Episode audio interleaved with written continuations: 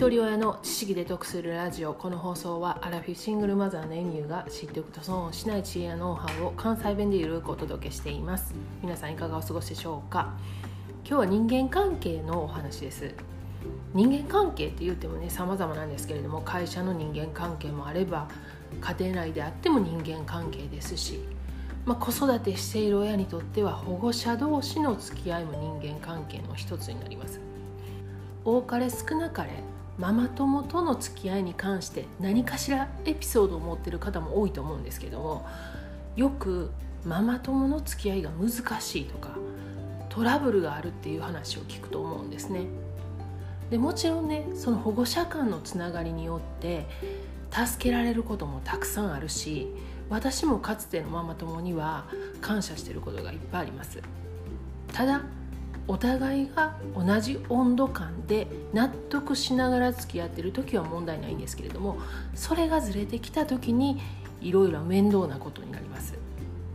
なんでややこしいのかというと本人同士の問題で本人同士が不仲になったり疎遠になるのはいいんですけども自分の振る舞いで子供に何かしらの影響があったらどうしようって思うのとあと学校区になってくるとどうしても同じ地域に住んでるので地域のつながりは大事やっていうことでねそれがために嫌なことを断れなかったり角を立てたくないっていうことで悩んでる方も少なからずいるんじゃないかなと思うんですよね。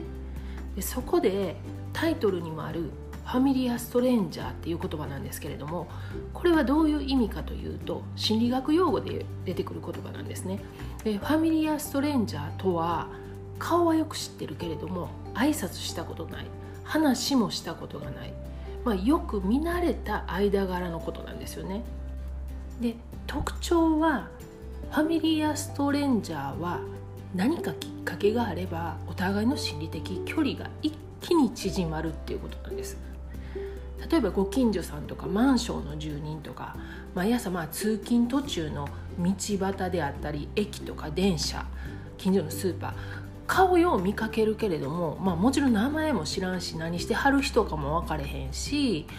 まあ、もちろんそんな趣味とか人柄とか具体的全然分かれへん間柄なんですけれどもじゃあどういう時にこのファミリアストレンジャーの存在が一気に近くなるかというと例えば電車に乗ってる時に急に地震が起こって車内に缶詰になったとか何か想像できない事故が起こった時にこのファミリアストレンジャーの存在が全く知らない他人よりもぐっと近い存在になるんですよね。例えば災害が起こった時のこと想像すると全く知らない人よりも顔見知りの人の方が話しかけやすいし助けてくださいとか逆にこっちが助けようっていう気になることもありますよね。そういう意味で何かきっかけがあればお互いの心理的距離が一気に縮まるのがファミリアストレンジャーなんですよね。で私は2018年から2年間ハンガリーで暮らしてたんですけれども仲良くしてもらってる日本人家族の方もいらっしゃったんですが、まあ、住んでいた建物とか駅とか毎日のその生活圏内はハンガリーで住まれてる方ばかりで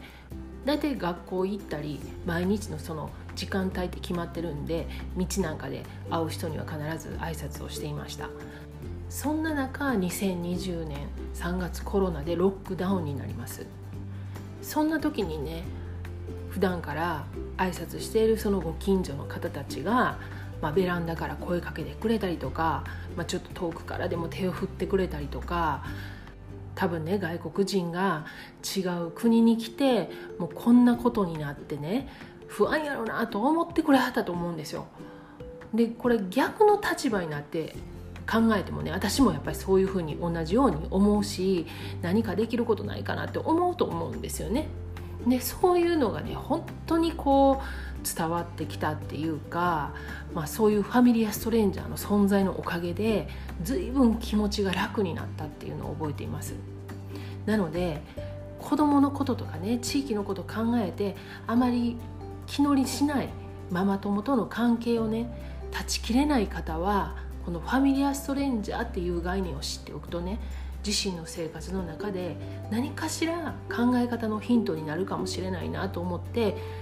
今日はお話ししてみました。過去回90回で新学期の書類と PTA 選出というお話をしています。まだ4月の新学期入学とかには早いんですけれどもまたね4月入ったらバタバタするんで今のうちに概要欄にリンク貼っておきますのでよかったら合わせて聞いてみてください。では最後までお聴きいただきありがとうございました。今日も笑顔で。